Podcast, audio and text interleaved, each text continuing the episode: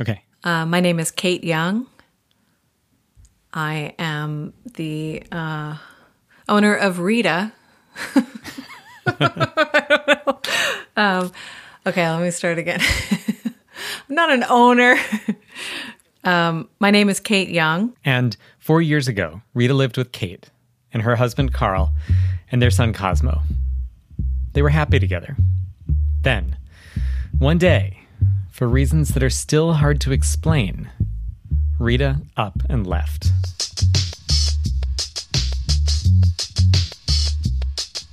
When I was five, my cousin's cat had kittens, and they gave us one. It was our second time getting cats.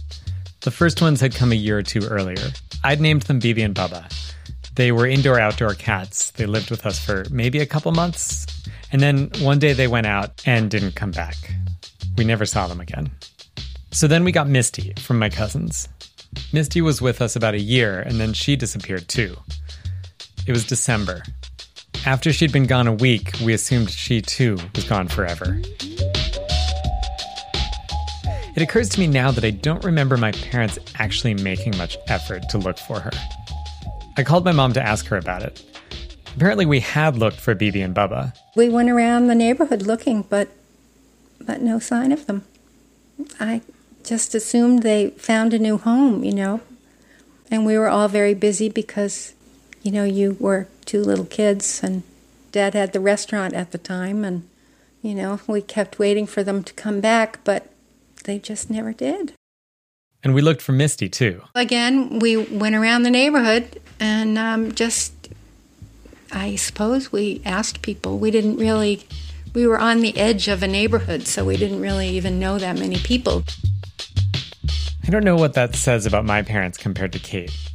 When Kayte lost her cat, she looked for her for months. She went out night after night, morning after morning. That wasn't so much the case with Misty. But then, on my sixth birthday, two weeks after she left, there was a meowing at the door, and there she was. She had kittens a few months later. We kept one of those kittens. I named her Gray. And Misty and Gray, mother and daughter, only about a year apart, lived with us for almost 20 years, till they died of old age. Since I moved out, I haven't had any pets. I'd like to think if I did have a cat, and she escaped, I would be as dogged as Kayte was in her search, as dedicated to the possibility of my cat's return, as willing to enlist a whole community to bring a pet back home. Maybe if I'd felt like our country was falling apart and there was nothing I could do to save it, maybe then. In any case, we're not here to talk about me. We're talking about Kayte and her cat Rita, who left four times. This is the third time Rita left, Chapter 1 Losing Rita. We were taking our cats into the vet, not because anyone was sick or anything, but they just uh, needed checkups. Carl asked me, Do you want me to come with you? And I said, No, no, I got it. I can handle it. Kayte figured she could handle it because they had this big pet carrier they'd gotten from a yard sale. Actually, let's focus on that carrier for a minute. It had come from a family whose kid went to school with Kayte and Carl's son, Cosmo. I think it was meant for like a medium sized dog. And so both of our cats could fit into it. I'm not sure that we had used it for both of our cats before, but we definitely knew it was possible. So I just looked up dog carrier brands, and based on Kayte's description, it might have been a great choice dog carrier. The top and bottom were separate pieces, held together by clamps. So you can sort of take it apart and clean it or something, or I don't know. But relying on that carrier maybe wasn't a great choice. I should also note that we had had trouble with the pet carrier once before. That time, it was Rita's sister, Pingu, who escaped the crate. She had gotten out of it. She just sort of stood there and kind of froze and looked around and walked very slowly. And Carl managed to catch her and put her back in the crate. But Kayte was mentally prepared this time. She and Carl wrangled their cats into the carrier, and Kayte drove down to the vet on her own with the cats in the carrier in the car. It was about three miles directly south of her house. She passed the high school, she passed the National Guard Armory, she passed the animal shelter. Was that the animal shelter that Rita had come from? No one knows. Except for Kayte and Carl, they probably know. She pulled into the parking lot of the vet clinic, that same one where Pingu had gotten out. It's in a commercial part of town. Pretty busy. There's a subway and a Kroger on the corner, a funeral home across the street. Not a place where you'd want a pet to wander around on her own. But that's what the carrier was for. Kayte got them out of the car. And as I was carrying them, and I was a little, you know, conscious of the fact that those clips might not hold the weight of these two fairly large cats. So I was kind of holding it from the bottom. I wasn't just carrying it by the handle. In any case, it broke open in the parking lot and I screamed and um, fell down on top of it. I don't know. It was sort of like I, I knew this was going to happen or something. But anyway, I sort of threw myself on top of it and it was too late because Rita had just bolted. I just remember looking up and seeing her backside just hightailing it around the corner of the building. She managed to get the other cat, Pingu, back into the carrier and then back into the car. She was panicking a little. She ran into the vet's office and told them what had happened. They were trying to help. They said, you know, I don't know. I remember one of the vets recommending that you should use a pillowcase when you're trying to either catch or carry a cat because it's a way to, it's comforting for them and uh, it's a way for you to really have good control. By the way, remember this recommendation. It's going to come back. Okay, back to the story. And then I called my boss, Amanda, who's also my friend, and she said, Do you want me to come down there and help you look? And I said, Yes. And so she came down there. Were and you we're both like you were taking time off work at this point to go do this? Yeah. Yeah, I yeah, it was some time during the day and I should have been at work, but I was I was doing this. So Amanda comes down there, maybe she brought some cat food with her or something. And So she was leaving work also. she was leaving work also, yes. And so they started searching. Rita had run behind the subway at the end of the strip mall. So Kayte and Amanda followed her path. At the back of the strip mall, there were loading docks and a retaining wall. Beyond that, a field and a couple of houses. and they were both abandoned. There was nobody living in either of the houses, which I thought was nice because then I felt like I could traipse around there without disturbing anybody. And at one point, Amanda was like, I think I found her. And so I go over there to where she is, and she's like peering under the house, and there is a cat under the house. And for a minute there, Kayte thought that was it. I mean, I was like, wow, that's amazing. We found her. Oh my God. You know, I mean, like in those moments before I got over there, I was certain that this was going to be a really quick situation.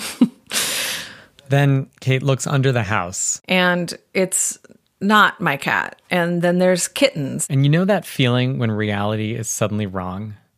Like when you were a kid visiting your grandparents and you'd wake up thinking you were in your bed at home, but the walls were in all the wrong places.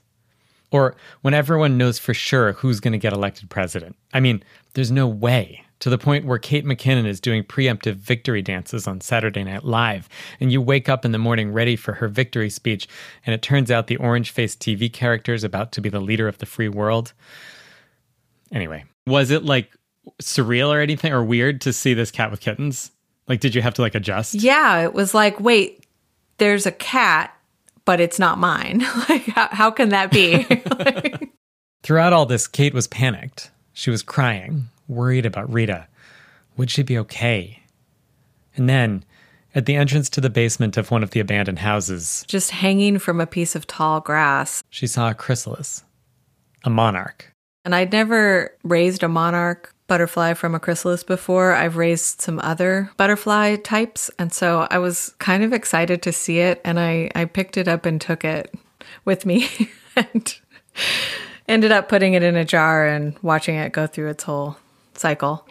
Uh, I don't know what possessed me to think like that that's something I have time to deal with right now while I'm looking for my cat, but I just really couldn't couldn't resist it. It was such a cool thing to see. Kayte said she took the chrysalis because she wanted to protect it from predators, but she never intended to keep the butterfly.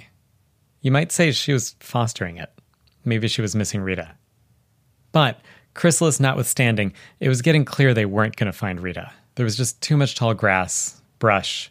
These kind of wild, abandoned yards. And it just felt overwhelming and impossible to try to find a hiding cat. A cat who tended to be skittish anyway. I, I just knew that she wasn't just going to like come out and start meowing at us, you know, and we were going to pick her up and take her. So they went back to the parking lot. Kayte stopped at every place in the strip mall, asking them to keep an eye out, and gave out her phone number. Then she went home and made a poster with Rita's photo and contact info for herself. She even promised a reward, although she didn't say how much. She took the stack of posters back to that area, brought them into all the businesses, taped them to lampposts, put them up at the bus stop, anything she could find. And that evening, she and Carl and Cosmo all went back, searched some more, got more worried. And it wasn't like, it wasn't the same as like your cat's missing and you're just waiting for them to come back. We knew that she wasn't going to be able to come back. It was just too far away. There was too much traffic. It was three miles of strip malls and high schools, armories and nightclubs. If she was going to make it home, they were going to have to find her. We also knew that she was scared and in an unfamiliar place and didn't know her way around. And so she was going to be hard to find, but also that she wasn't just like finding another home or hanging out somewhere, you know, like like it was it just felt like it, she was experiencing trauma and we needed to find her. That's where the first day ended. She posted on the Bloomington Lost and Found Pets Rita Facebook group. Escaped from a failed pet carrier around the corner of the building and probably She's a out the large dilute calico. She ran off Monday, 9 Please call me at 940 cash Cash reward for information leading to her rescue. Thank you. and went to bed, still worried. What would you do if your cat went missing? How hard would you search? How many months or years would you hold out hope? What I found kind of amazing was that in the days and weeks after that, Kayte's family didn't lose hope. They were convinced Rita was okay, or alive at least, and wanting to come home. There was some panic, plenty of worry, lost sleep. But at that point, it was still just about Rita. Kayte knew there were other problems in the world. But in some ways, things were looking up. We were about to elect our first female president, after all.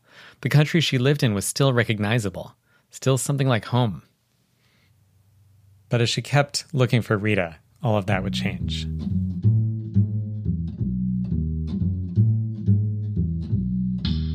That's it for Chapter 1. Chapter 2 will be out next week. Chapter 2 has Rita's first and second appearances in Kayte's life. It also has strangers I was texting with this person and at some point I realized like and questions. how do I know who this person is and what you know, like and questions about strangers. could this be a trap of some sort you know like like i'm just if so i am falling right into it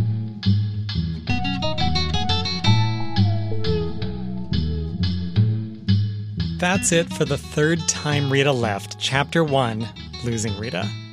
You can listen to Chapter 2, Finding Rita, right now, wherever you got this one.